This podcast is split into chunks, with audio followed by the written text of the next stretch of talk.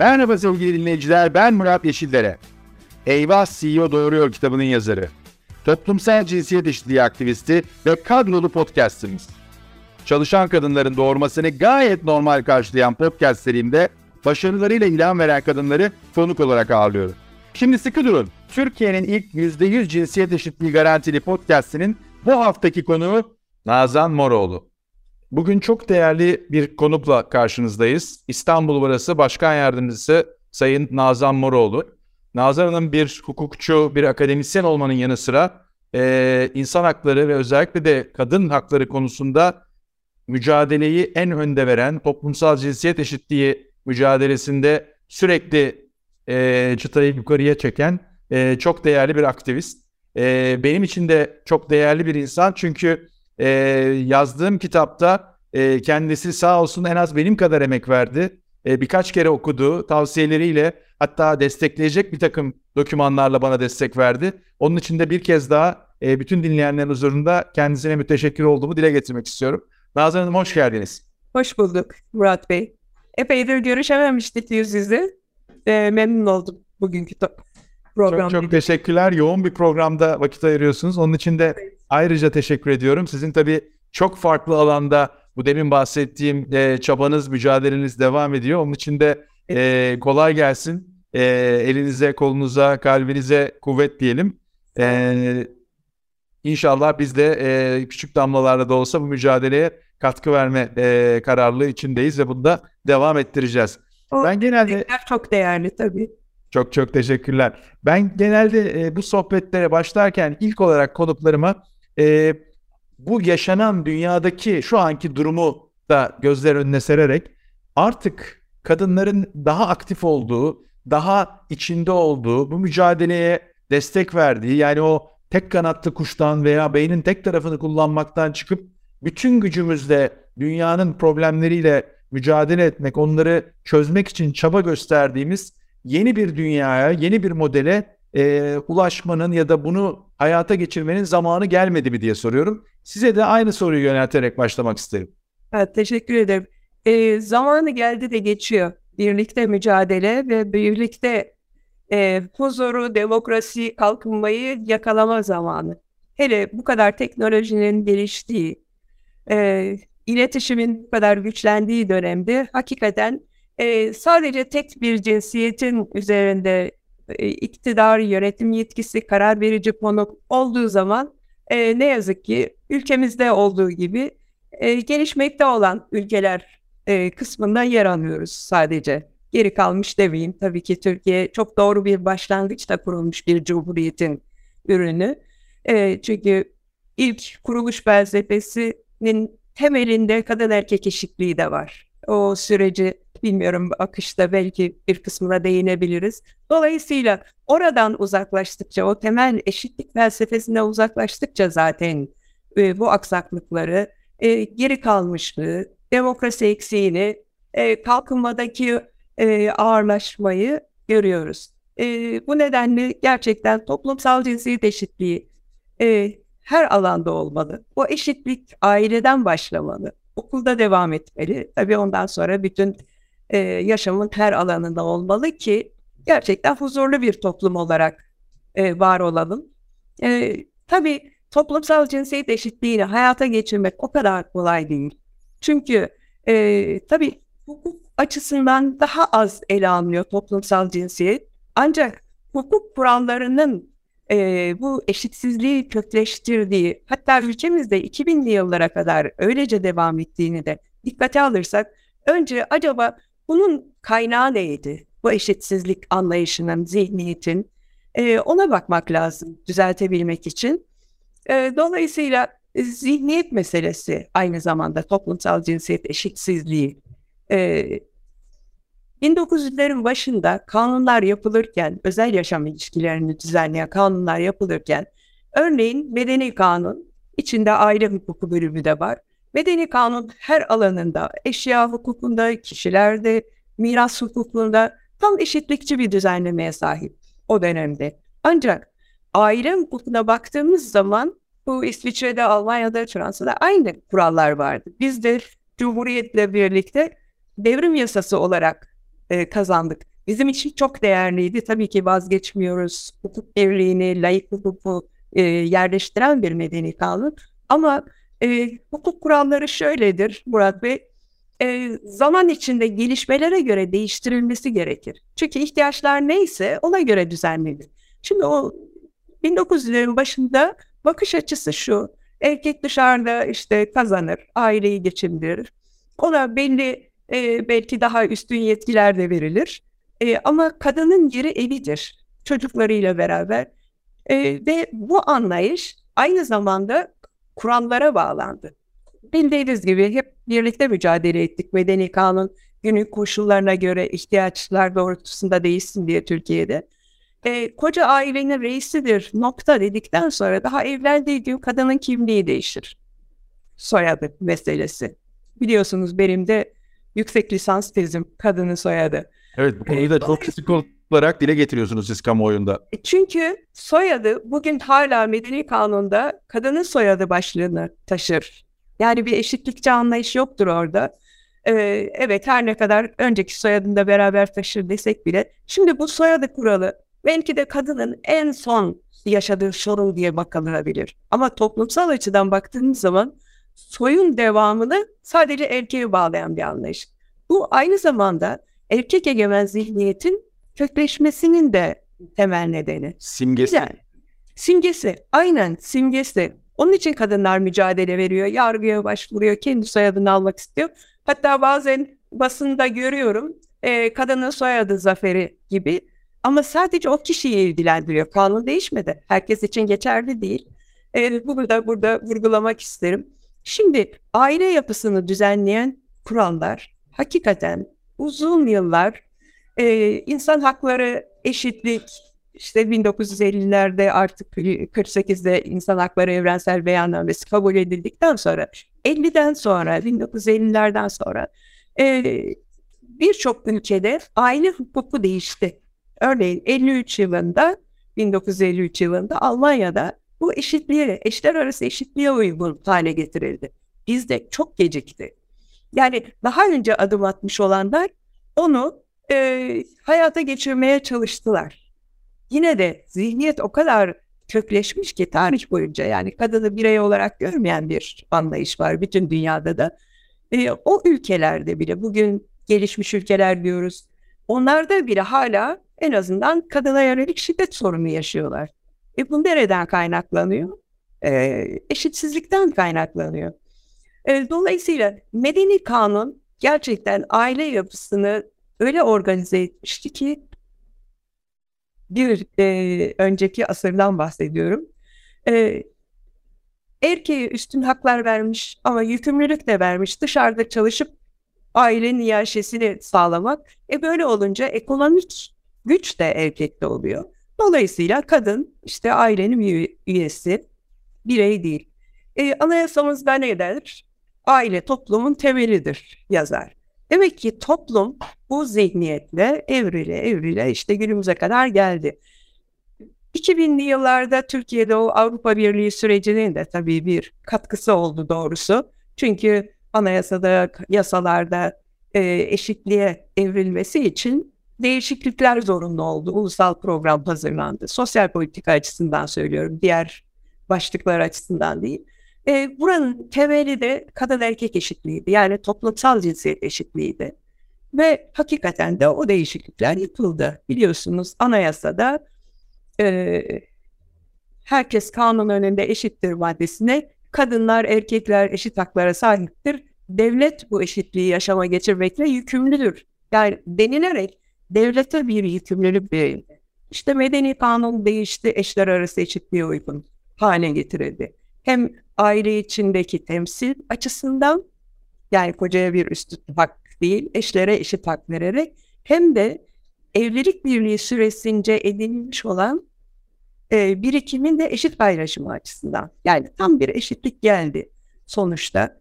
E, bütün diğer yasalarda, iş yasası tabii özellikle sizin CEO, eyvah CEO'm doğurur diye düşünürsek iş yasasında eşit davranma ilkesi geldi. Bu çok değerliydi.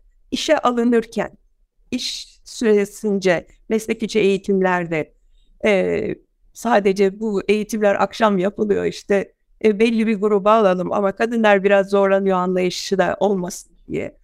Ve işten çıkarılırken de e, eşit davranma ilkesi e, gerçekten de uygulanıyor. Çünkü insanlar e, haklarını öğrenince kullanıyorlar bunu. Çok net görüyoruz hukukçular olarak. Şimdi dolayısıyla kadınlar CEO'da oluyor, siyasete girebiliyor. E, ama Türkiye birçok şeyi aşamıyor.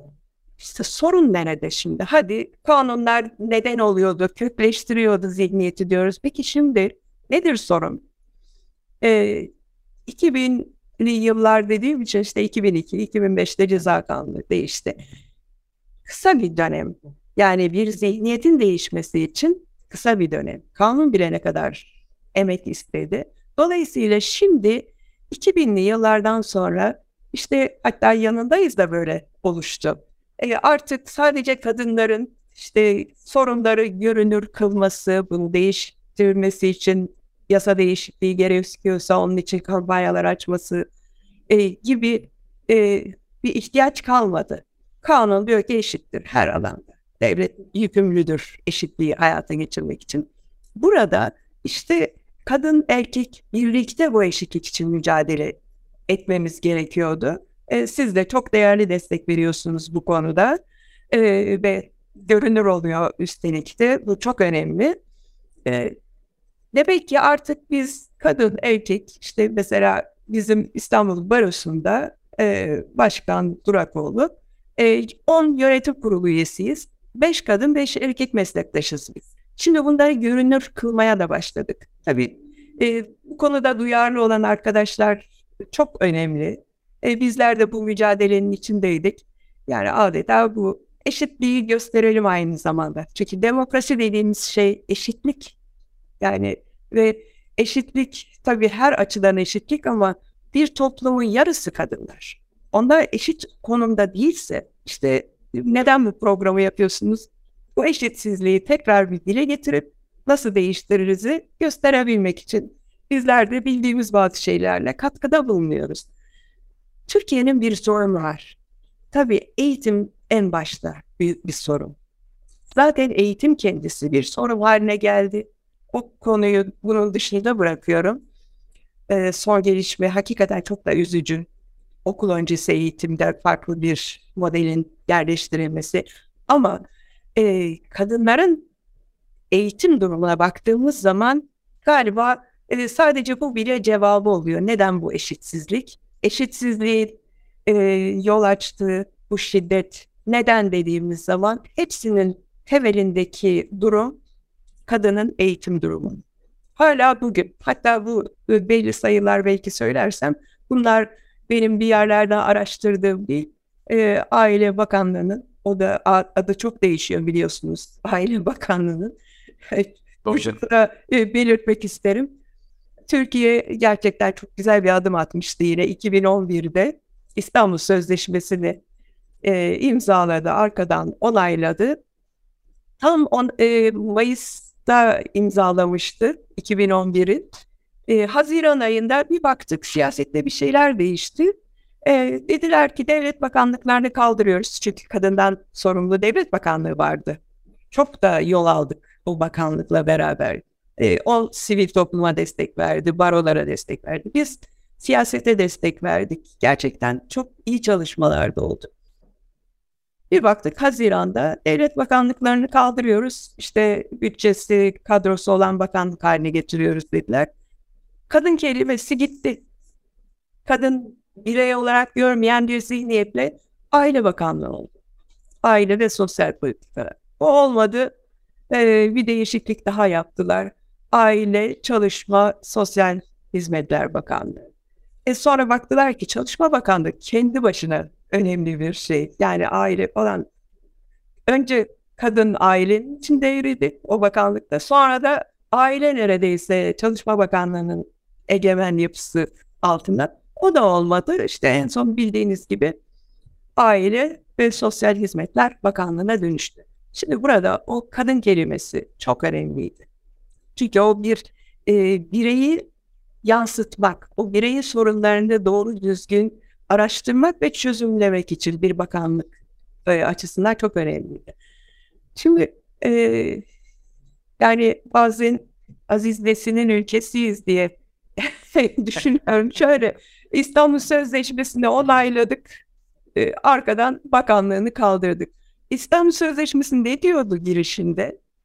Diyordu ki bir ülkede kadın ile erkek eşit değilse, kadınlara karşı ayrımcılık devam ediyorsa e o zaman şiddet ortaya çıkar. Önlemek istiyorsanız önce eşitlik yolunda yasalarda hayata geçirmeli e, mutlaka eşitlik için mücadele edin diyordu. Bunun da yollarını çiziyordu bildiğiniz gibi. Çok değerli bir sözleşme. Ona biraz değinmek isterim e, akış içinde. E, şimdi 1 milyon 680 bin kadın bugün hala okur yazar değil ülkemizde. Kadın nüfusunun yüzde 74'ü e, işte 8 milyonu hiç okula gitmemiş. Yani e, bir mezuniyet belgesi yok ama okur yazarım diye geçiyor. İşte Açev gibi veya diğer kurslardan geçmiş. Dolayısıyla yüzde 74'ü en çok ilk öğretimi bitirmiş. Bunun içinde de okul görmeyen ve okuma yazma bilmeyen de var. Dolayısıyla eğitim olmayınca bunu hepimiz çok yakından biliyoruz. Eğer eğitime ulaşamamışsa, o fırsatı yakalayamamışsa kadınlar ne yazık ki erken evlendirmeler de tabii bunun e, önemli bir e, sorun haline yumak e, şeklinde büyümesine yol açıyor. E, çalışamıyor. E, ekonomik bağımsızlık gerçekten her birey için önemli ama kadınlar için de çok önemli.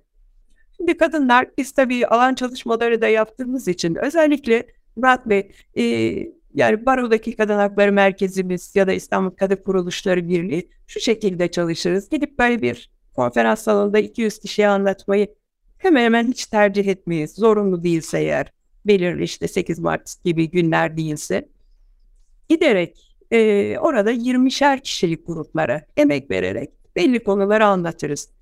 Şunu hep görüyoruz. Gidip anlattığımız o grupta en az iki kişi akşam telefonla dönüyor. Benim şu sorunum var. O anlattığınız konu benim için de uygulanabilir mi diye. İşte baroların adli yardım bölümleri de bu açıdan çok değerli. E, maddi koşulları yoksa e, rahatlıkla buradan avukat aracılığıyla temsili bilebilir. Koruma kararı alıyor işte boşanma kararı için falan. Şimdi dolayısıyla kadınlar öğrenirse kullanmaya başladı artık. Biraz medyanın da tabii bazen olumsuz hani çok böyle abartılı şiddet şu bu falan e, kadınlar hiç korunmuyor e, anlayışını yansıtan haberler. E, bu da tabii bazı e, cesaretleri kırıyor kullanmak isteyenlerin. Ama e, adli yardıma örneğin geçen yıl e, 13 binden fazla başvuru oldu. Bunun 12.101'i kadınlarla ilgili olunca bu sayıları unutmuyorum tabii. 101'i, 12.101'i e, kadınlar tarafından yapılan başvuruydu. Bunların e, yarısı, %54'ü, e, rapor halinde de yayınladık zaten bunu. Sağ olsun Bekir Ağırdır Bey her zaman bize bu konularda destek veriyor. E, şiddet mağduru olan kadınlardı. Ve işte o küçük küçük hani emek verip anlattığımız gruplardan e, birbirini anlatanlardandı mutlaka. E, ve e, şöyle bir uygulamamız var. Buradan e, da söylemek isterim burada da. E, esas olarak adli yardımdan bir avukat alabilmek için, talep edebilmek için mutlaka fakirlik belgesi de getirmesi gerekiyor başvuran yurttaşın. Ama eğer söz konusu şiddet ise İstanbul Barosu'nun bir uygulaması var. Bunu dikkate almıyor fakirlik belgesinde. Şiddet ise hiçbir şey aramadan. Bazen öyle oluyor ki mesela fiziksel şiddet işte yaralanmış acil e, servise kaldırmışlar. Bir yakını bizi arıyor. İşte biz o zaman hemen bir avukat atayıp gönderiyoruz yanlarına. Yani şiddet konusunda farklı bir duyarlılıkla e, ve meslek içi eğitimi de adli yardım eğitimi almış olan avukatlar sadece bakabiliyor buna. Dolayısıyla kadınlar öğrendiği zaman kazanıyorlar. Bunu görüyoruz. Ve o zaman emek vermemiz gerekiyor. Fakat eğitim hala böyle devam ederse e, ona gireriz. Çocuk yaşta evliliklerin sorunları. E, gerçekten bu bir yumak halinde e, çözülmeyen hale geliyor. Hani çok karışır da çözemezsiniz. Bir yerden kesmek istersiniz falan. E, dolayısıyla bu durumundayız şu anda. Bu nefis bir başlangıç oldu. Aslında e, çok da konuşulacak konu var. E, izin verirseniz e, sonda bahsettiğiniz e, kısımdan İstanbul Sözleşmesi'ne birazcık girelim istiyorum. E, orada da ilk aklıma gelen e, iki tane nokta var. Bir tanesi sizin demin bahsettiğiniz ki ben bilmiyordum. E, bizi dinleyenlerin de e, bence o anlamda bunu duyması çok değerli. Hani bu şiddet konusunda başka hiçbir şey aramadan e, doğrudan e, baronun evet. e, konuya odaklanması ve destek e, sunması ki hani ben İstanbul Sözleşmesi'ni okuduğumda en çok önemsediğim kısım orası oldu. Yani aile içi şiddet eğer cümlede geçiyorsa başka her şeyi durdurup devletin buna bir şekilde el koyarak çözüm yaratması lazım. Hani ben bir hukukçu olmadığım için o okuduğumda benim en çok önemsediğim kısım burası oldu. Bu arada da çok doğru. Çünkü bir insan hakları ihlali. Aynen öyle. Aynen öyle. Burada da hani şey kısmı da belki birazcık konuşulabilir kısım hani e, sözü size bırakırken e, bu konu o imzayı geri çektiğinde Türkiye farklı kesimlerle çok tartışıldı. Ama yapılan tartışmalarda pozitifin negatifinde değilim. Ben kendi sınırlı bilgimle söylüyorum. O tartışmayı yapanlara da 9-10 sayfalık metni okuduklarından şüphe etmeye başladım. Çünkü yapılan tartışmanın içerikle hiç ilgisi yoktu. E, dolayısıyla e, ben size sadece İstanbul Sözleşmesi diyeyim. E, arkasından yaşatır diyeyim. E, siz altını doldurun. Evet yaşatır. E, şimdi benim arkamda aslında baronun e, bütün binayı kaplayan bir şey var. E, ters olduğu için belki okunmuyor, yansımıyor. e, İstanbul Sözleşmesi yaşatır diye büyük bir afişimiz var orada da. Gerçekten yaşatır. Neden bu kadar kadınlar hashtaglerle yıl yani aşağı yukarı bir yıla yakındır mücadele ediyorlar. Hala yaşatır diyorlar. Ee, tam da bu aşamada bir şey söylemek istiyorum. Dün biz baronun önünden e, bir meslektaşımızı kaldırdık. Uğurladık onu Samsun Bafra'ya. Kadın cinayetiydi. Bir avukat kendi hakları için mücadele etmiş, e, ayrıldığı bir nişanlısı tarafından öldürüldü. Dolayısıyla e, konuyu bilen, kendini savunan, ya da hiç eğitim almış değil, eğitimli, eğitimsiz, varlıklı, yoksul yani hiç fark etmiyor. Düşünün bir avukat. Ee, ne yazık ki kadın cinayeti Sözünü kurban getiriyorum. Şöyle bir küçük parantez ekleyeyim. Ee, siz biliyorsunuz ama e, bizi dinleyenlere bir kez daha hatırlatalım. Sabancı Üniversitesi her sene şiddetle ilgili kapsamlı bir araştırma yapıyor. Ve o araştırmanın sonuçlarında her sene aynı sonuç çıkıyor. Sizin demin ifade ettiğiniz gibi e, şiddetin ne Türkiye'nin coğrafi bölge, ne ekonomik refah seviyesi, ne de e, akademik yani eğitim seviyesiyle hiçbir korelasyonu yok. Türkiye'nin her yerinde, her gelir grubunda ve her eğitim grubunda şiddet var. E, deyip parantezi kapatayım lütfen devam edin. Aynı İstanbul Sözleşmesi'nin dediği gibi sadece kadın olduğu için uygulanan bir insan yani muhatap olduğu bir insan hakları ihlali bu. Gerçekten öyle. Ee, başka hiç e, bakılmıyor. Hani varlıklı mı, mesleği mi var? Hiç hiç işte gör, yani dünkü olay hakikaten çok üzücüydü. Ee, bu sabah Şönem'in müdürü, il müdürü aradı. Ee, dedi ki biliyor musunuz dedi belki gözünüze çarpmadı. Dilara Yıldız'dan sonra eski nişanlı iki kişi dün iki ayrı yerde biri Adana sanıyorum onu söyledi. Ee, iki kadın cinayeti daha yaşanmış. O kadar böyle örnek oluyor ki o eski nişanlı öldürdüyse ben de öldürürüm gibi. Çünkü hani önü kesecek bir söylem yok. Yani iyi ki sivil toplum var, iyi ki sizler varsınız, yanındayız var, e, bizler varız, barolar. Yani gerçekten yoksa hani karar verici yerlerde hala kadını birey olarak görmeyen bir zihniyet. Hiç bu kırılmadı ve katlanarak gidiyor. İstanbul Sözleşmesi'nden geri çekiliş de aynı. Biraz önce dediniz ya hani bir kısmını şöyle 3-5 yerine okusalardı hiç mi okumamışlar? Ben o kadarına bile gitmiyorum. Diyorum ki o giriş kısmını iki paragrafı okusalar herhalde o konuşmaları yapmazlar. O gazetelerde o yazıları yazmazlar. Ve ondan sonra da alkış tutmazlar. Ee, İstanbul Sözleşmesi'nden vazgeçtik diye. İstanbul Sözleşmesi hakikaten çok değerli. Çünkü o kadar büyük bir birikimin sonucu yazıldı ki İstanbul Sözleşmesi. Şimdi düşünelim şöyle biraz geriye giderek e, insan hakları evrensel beyannamesinden sonra e, uzun yıllar geçince işte 10 yıl 20 yıl e, bir türlü kadınların eşit olarak yararlanamadığı bütün dünyada görüldü. Birleşmiş Milletler araştırmaları ne yaptı? E, sonra bir karar verdi. Dedi ki e, kadınlar bundan eşit olarak yararlanamıyor. Özel bir çalışma yapmak lazım. İşte hatırlayacaksınız ilk kadın konferansları sonra dördüncüye kadar biliyorsunuz yapıldı. E, ilk kadın konferansında Meksika'da yapılan e, şöyle bir karar çıktı. E, sonuç bildirisinin arasında. İnsan haklarından, e, belgelerden kadınlar eşit olarak yararlanamıyor. Bu nedenle kadının insan hakları için bir çalışma yapmak lazım. İşte 1979 yılında Birleşmiş Milletler'de kabul edilen kadınlara karşı her türlü ayrımcılık kaldırılması sözleşmesi böylece hazırlandı. Şimdi o sözleşme çok değerliydi gerçekten. Çünkü yasalarda eşitsizlik varsa kaldırın diyordu. Hayata geçirmede yol haritası vardı. E, yaşamın her alanı için. Fakat o tarihte düşün yani 1980 diyelim buna çok yakın bir tarih.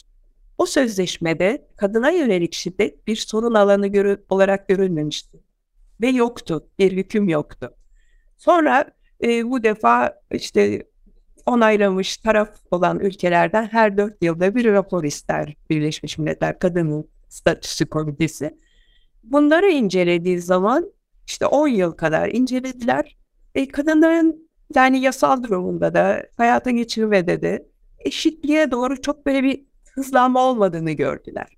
Öyle olunca e, bunun nedeni e, nedir diye biraz araştırılınca ortaya çıktı ki hani e, hekimlerin tanısını koyduğu gibi sosyal olarak da bir tanı kondu. Kadına yönelik şiddet. Sorun bu.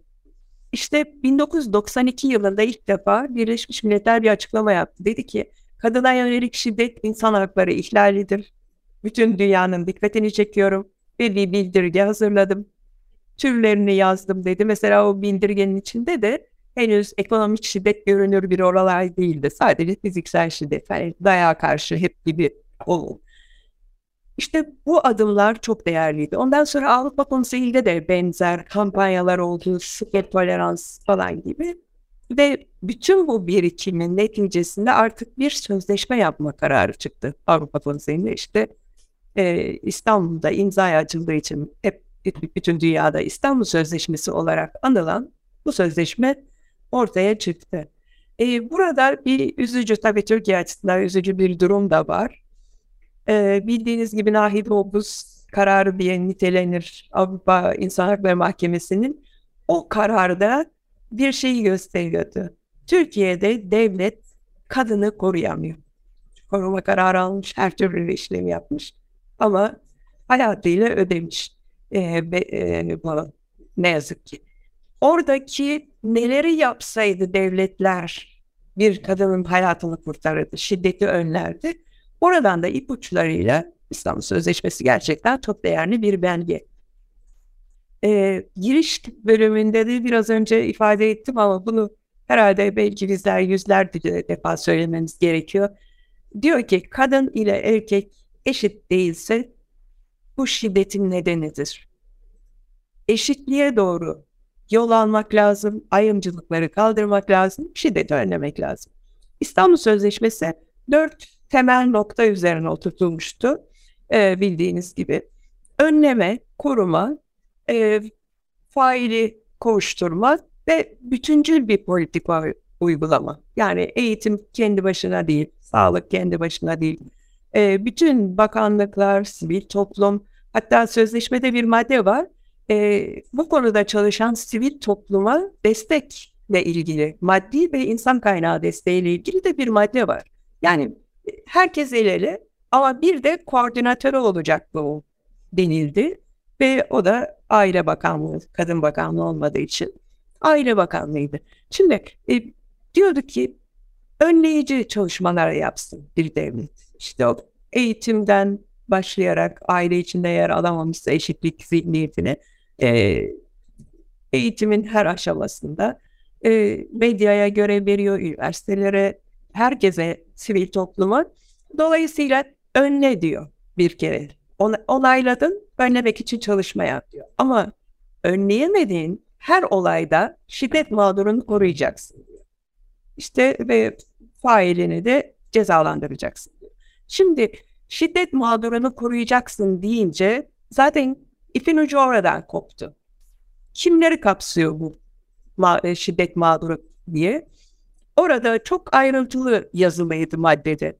İşte cinsiyete, e, dile, dine, siyasi görüşe, hani insan hakları bağlamında o ayrımcılıkta bunlara bakmayacaksın diyordu. Ve ilk defa da bir sözleşmede yaşa bakmayacaksın diyordu. Yaş bile bir faktör olarak olmuştu. Ve devamında da cinsel yönelim, cinsel kimlik. Yani her kim ise şiddet mağduru onu koruyacaksın diyordu. İşte burada ipin ucu koptu. Vay işte cinsel yönelim aile düzenimizi bozuyor şu. Zaten mesele o kadar küçük değildi. Kadına böyle bu kadar koruma gerek yok anlayışıydı. Kadın erkek eşitliği fıtratında yok diyen bir zihniyet. Ee, bir imzayla bir gece yarısı ben vazgeçtim dedi. Ama şimdi hukuken baktığımızda bunu burada paylaşmak isterim.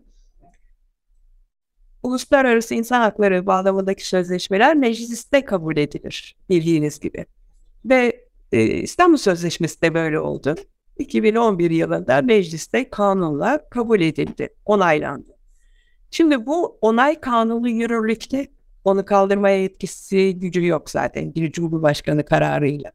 Yaptığı sadece e, bu onay kanunundan sonra Bakanlar Kurulu vardı o zaman tabii henüz bu sisteme geçmemiştik. Bakanlar Kurulu Avrupa Konseyi Genel Sekreterliği'ne bildirimde bulundu. Biz onayladık tarafız diye. Şimdi biz e, bu dış ilişkiyi koparmış olduk. Yoksa kanun yürürlükte. Ben özellikle burada adli yardım eğitiminde de arkadaşlara diyorum ki İstanbul Sözleşmesi'nin şu maddesi de yazın. Yani hala biz hakimlerin, savcıların dikkatini çekelim. Bu yürürlükte. Ama e, tabii İstanbul Sözleşmesi'nin en değerli noktası da şuydu, o Grevio. Ben de Avrupa Konseyi'nde bağımsız uzmandım e, orada. E, bir denetim mekanizması vardı. İşte ne e, verileri toplamıyorsun, göremiyorsun. Hani hangi tür şiddet var, nerede olmuş diyordu. E, sadece kanunu 6284'ü kabul etmek yetmiyor diyordu. Ve ayrımcılık yapmadan bunları uygula diyordu. E biliyorsunuz ilk Grevio raporunu da vermiştik ve bizden tekrar ek rapor istediler. İşte o arada ne ek rapor veririm, ne sana hesap veririm. İşte Avrupa İnsan Hakları Mahkemesi kararında bile e, ulemaya sorduğum bir zihniyet ne yazık ki e, sözleşmeden vazgeçtim dedi.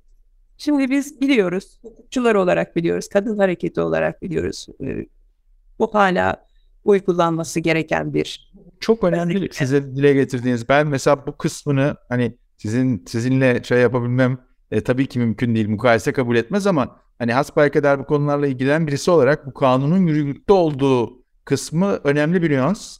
Bunun evet. altını özellikle çizelim. Ee, bir taraftan da... Meclis kaldırmak. Yani kim getirdiyse o kaldırır. Yok yok çok kaldırma olmaz. Hani, mesela bu bahsettiğinizi daha çok okuduğumu, duyduğumu hatırlıyorum ama kanunun yürürlükte olması kısmı bence altı çizilmesi evet. gereken bir konu. Yani böyle bir kanun var ve bu kanun e, değiştirilmedi, kaldırılmadı, iptal edilmedi. Yani evet. e, o kanun öyle bir şey. Yani yasama gücünün böyle bir şey aslında eğer tamamen evet. bunun dışına çıkmak Şimdi, gerekiyorsa. Şunu da e, söyleyeyim. Böyle bir kanun kabul edilir. Ondan sonra işte eskiden Bakanlar Kurulu yürütür denirdi.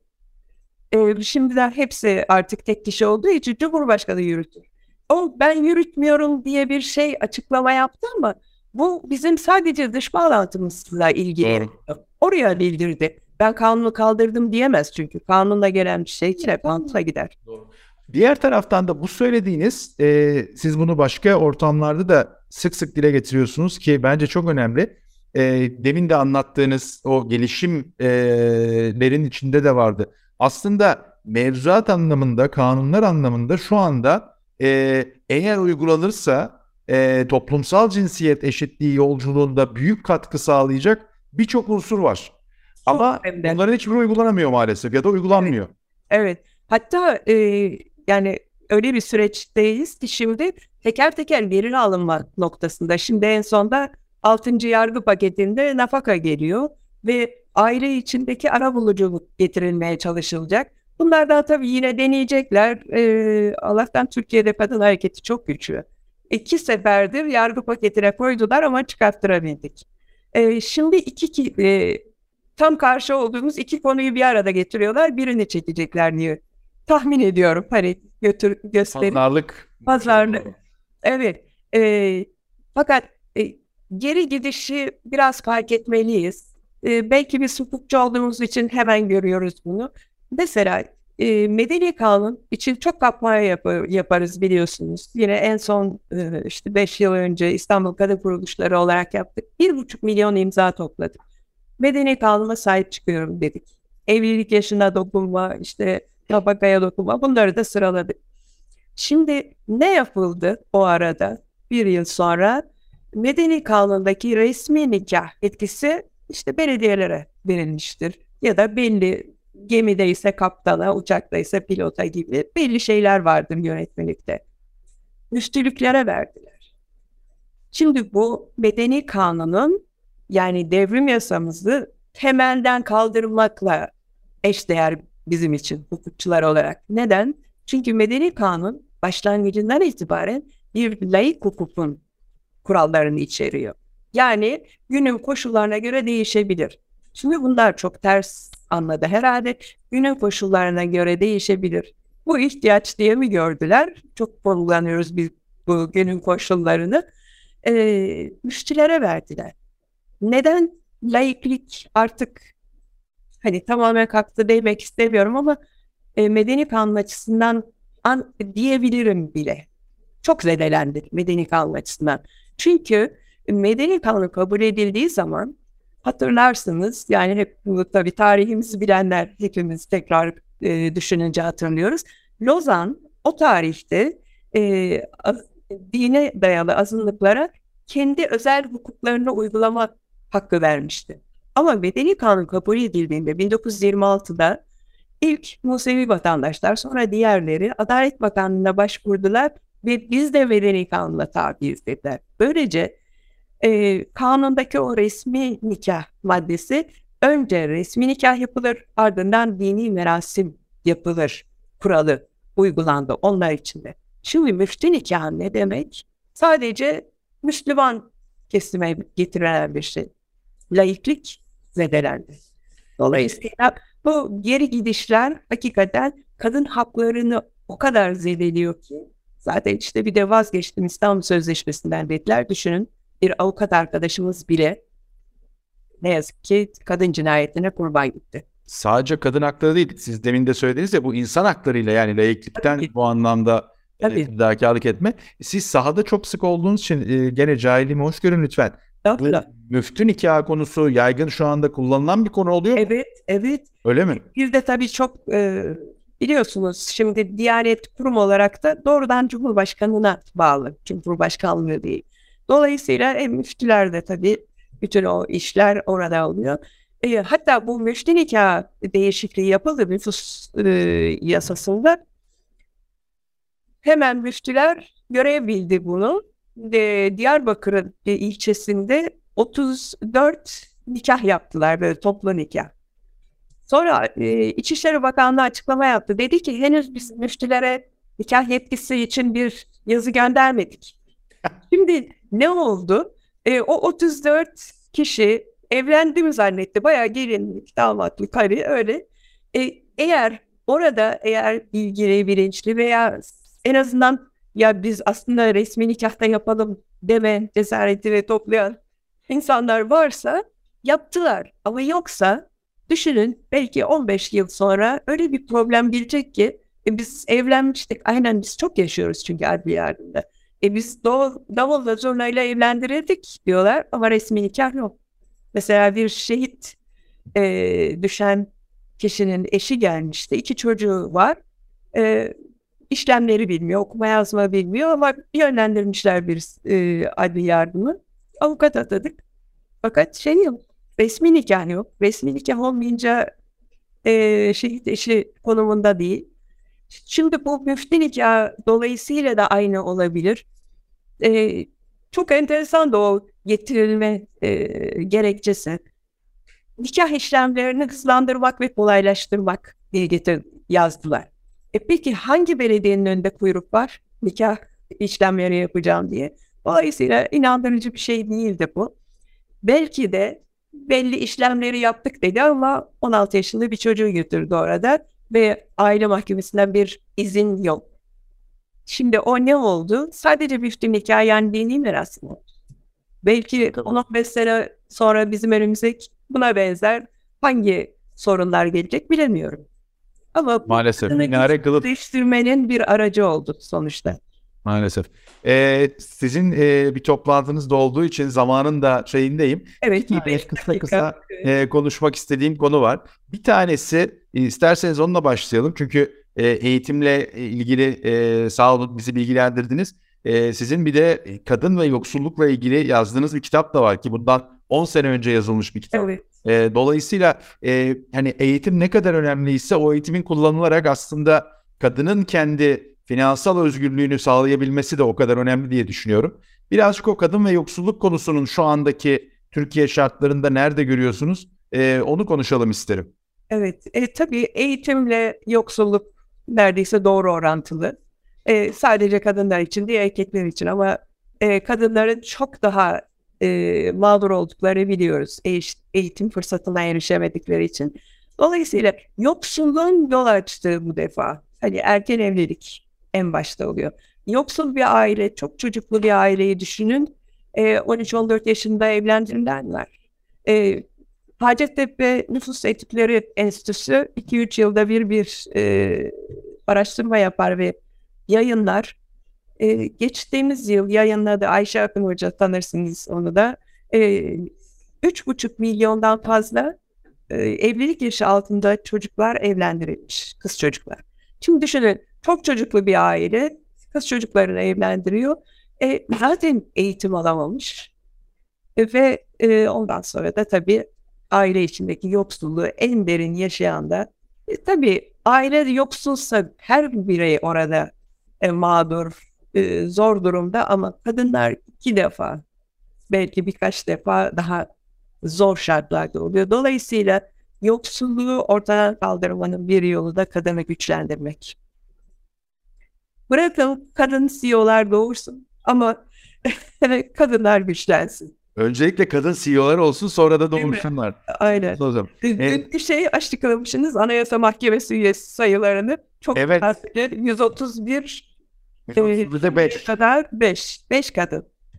Evet. Yani inanılmaz bir şey değil. Var hani bakalım. sonra barodaki kayıtlı avukat sayısına baktım. Orada 45'e 55 gibi. Yani neredeyse eşit aslında evet. kayıtlı avukat. İstanbul Barosu'nda o barolar birliği tabii diğer evet. baroları da içeren. İstanbul Barosu'nda 1200 daha fazlayız kadın üye. Kadınlar daha fazla. 3000 e, aşağı yukarı.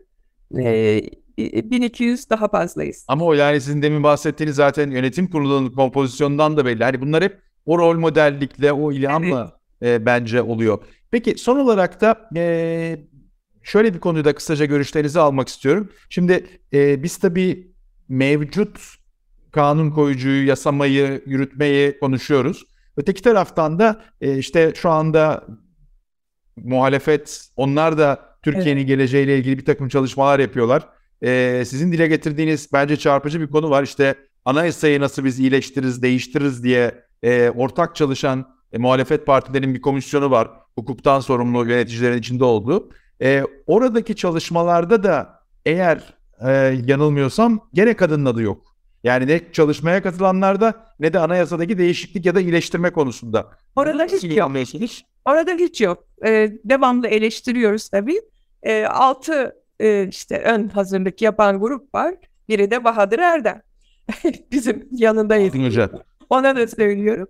Ee, gerçekten kadınların olmadığı yerde her şey eksik. Onun için e, kadın erkek eşit değilse demokrasi de eksik. Dolayısıyla e, mücadelemiz aslında bizim kadın erkek eşitliği mücadelemiz bir ülkenin demokrasisi için mücadele. E, yine bildiğiniz gibi 2015 yılında e, sürdürülebilir kalkınma hedefleri benimsenmişti. O 17 hedefin biri çok can damarıydı. Çünkü diğer sağlık, eğitim, işte iklim değişikliği hepsini düşünün. Bunun bile hepsinin de hedefe ulaşması için mutlaka o ülkede toplumsal cinsiyet eşitliği diyordu. Evet. Çocukların güçlendirilmesi diyor. Beş numaralı hedef. Doğru. Beş numaralı hedef. Şimdi ben o beşi söylemiyorum sanki beşinci hedef gibi algılanmasın diye. doğru o da doğru. Can damarı diyorum onun için can damarı. Çok, çok doğru, çok doğru, çok Bir doğru. de tabii o hedefin altında da şunu yazıyordu. Diyordu ki kadınların kalkınmaya eşit katılımı olmadıkça o ülkede kalkınma tam e, yol almış sayılamaz diyordu. İşte o tam da Atatürk'ün sözünü hatırlatıyor her sefer. Kadınları geri bırakan milletler geri kalmaya mahkumdur demişti. Zaten keşke vaktimiz olsa da bir cumhuriyet devrimlerinin tam içeriğini konuşabilsek. Yani oradaki kararlılığı bugün de bekliyoruz. Oradaki kararlılıkla nasıl yol aldığımızı biliyoruz, öğrendik, okuduk, bugün de bekliyoruz. Ama bu anayasa değişikliği yapılmazsa hakikaten tek kişinin elinde e, ne yazık ki amaca uygun kullanılmadı. Çok yanlış kullanıldı. Ve İstanbul Barosu olarak da biz e, birkaç çalıştay yaptık. Sonra bir sempozyum ve raporlaştırdık. Neden parlamenter sistem? Nasıl parlamenter sistem diye. Ve ben tabii e, biraz önce andığım arkadaş başta olmak üzere o altı kişiye bu raporları da gönderdim. Dedim ki bu da bir kadın elinden biliyor sizi. Yani fark edin kadınlar da bir şeyler yapıyor. Kendi kurumunun içinde yapıyor. Ama siyaset hala erkek egemen. Maalesef. Ee, bunlar değişecek. Değişecek. Değişmek zorunda. Şimdiye kadar biz uzun yıllardır tabii benim galiba o yolculuk 40 yıl falan oluyor. Ee, yasaların değişmesi, güncel hayata uyar, uygulanması şeklinde yani eşitliğe evrilmesi için de tam böyle hepsi artık 2005'ten sonra bütün yasalarda eşitlik var diyebiliyorduk. Devlete de bir yükümlülük verilmiş. Sen sağlayacaksın diye. Ee, bunun için işte küçük gruplarda çalışıyorduk başka. Yani hepimiz bir şey yapıyorduk. Zihniyeti değiştirmek için. Okullarda çok güzel rehber öğretmenlere toplumsal cinsiyet programları yapıyordu. Örneğin çok da yaygın. Bizim şubeli dernek, üniversiteli kadınlar bütün Türkiye çapında yapabiliyorduk bunu milli eğitimle protokol çerçevesinde.